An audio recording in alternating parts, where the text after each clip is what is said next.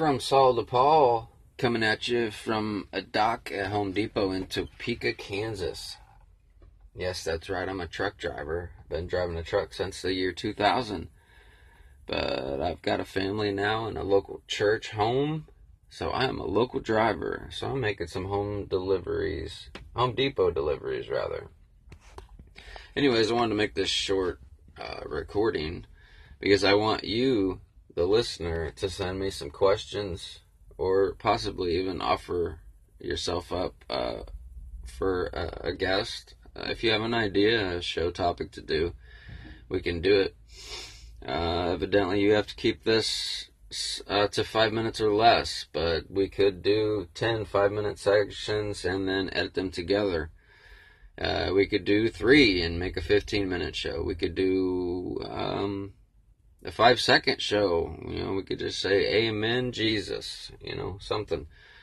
So let's get this thing going and go ahead and click on it. See if you can. There's like this little plus symbol that you can push, and evidently you can record stuff for me to either hear or you can type it in or something, and I can get to your questions.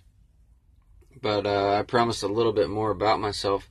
I grew up a teenager that was confused. I didn't have two parents to teach me about God. I did not have a church home, as they call it.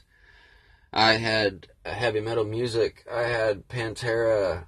I had Metallica. I had Marilyn Manson. Antichrist Superstar is the album cover is actually one of my tattoos that I still need to get covered up. I used to practice black magic to a very very extreme degree. As in, when I walked down the road, you would know exactly what my life was about, and it was about sin and depravity. But now, when I walk down the road, people see the joy of Christ on my face, and they see the crucifix hanging around my neck, and they see the tattoo of Christ Jesus on my arm, and they see a shirt that either says hashtag blessed or Team Jesus. They see a hat that says Jesus is Lord, they see a transformed new creature, and you too can be a new creature in Christ. I was so dead inside when I was on drugs and alcohol and didn't have the Lord in my life. But now I can truly say that I've been set free, and you folks can be set free too. If you stumbled across this podcast, it's not an accident. If a keyword got tagged Marilyn Manson or something like that, it's not an accident. Uh, it's not an accident. It's called God's grace. It's what this show's about. It's about grace in our lives. God has showed me so much grace. I did everything I could to fight against Him. Every single thing I could. I actually made it an active mission to cast spells against Christians. I was out there. I was not chopping their heads off. I was not giving them 40 lashes like Paul from the Bible was, but pretty darn close. And, you know, I actually changed my name when I became born again from Pat to Patrick. I use my full name Patrick now.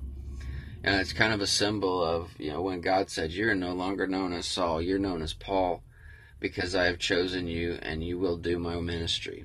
Well, that's what I'm trying to do right here. I'm trying to do what little I can. I do know a little bit about theology. We'll talk some stuff about that. I do have opinions on politics. We'll talk some stuff about that. We'll talk about what's going on in the news. We'll talk about the shenanigans that Trump's up to. I don't get it. I don't know. The the North Korea summit deal is on. The North Korea deal's off. The the deal to meet is on.